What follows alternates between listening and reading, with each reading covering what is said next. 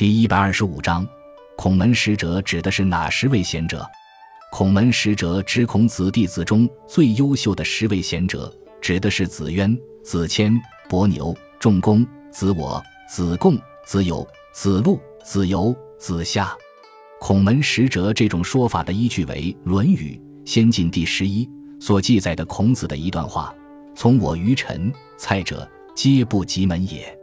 德行、颜渊、闵子骞、冉伯牛、仲弓、颜语、宰我、子贡、郑氏、冉有、季路、文学、子游、子夏。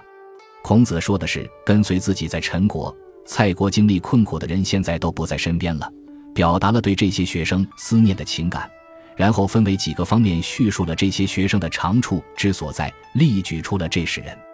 颜渊就是颜回，字子渊，是孔子最为欣赏的学生，才学品性俱为优好，出身贫贱，不幸早亡。闵子骞即闵损，以德行著称，洁身自守，坚持不懈。冉伯牛、闵耕不幸染恶疾，令孔子十分感叹。仲弓即冉雍，出身微贫，父亲行为不端，因而受人轻视，孔子为其辩护，他的宽宏厚重的品性很为孔子称赞。宰我即宰予，字子我，曾提倡缩短三年守丧的期限，受到孔子的谴责，因为善言辞，孔子曾派他出使齐、楚等国。子贡即端木赐，长于雄辩，精于处事，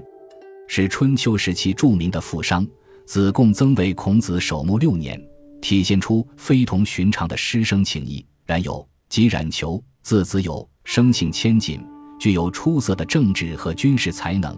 曾因为帮助季康子聚敛民财而受到孔子的严厉批评。季路即仲由，字子路，因曾担任季氏的家臣，所以也被称为季路，出身贫苦，性格豪爽，为人耿直，勇力超拔，在魏国的内讧中被杀。子游即颜衍，在鲁国的武城为官时畅行礼乐，身为孔子赞佩。子夏即卜商，才思敏捷，经常与孔子讨论文学，是有不凡的创建。在孔子的身后，儒家的许多经典都是通过子夏传授下来的。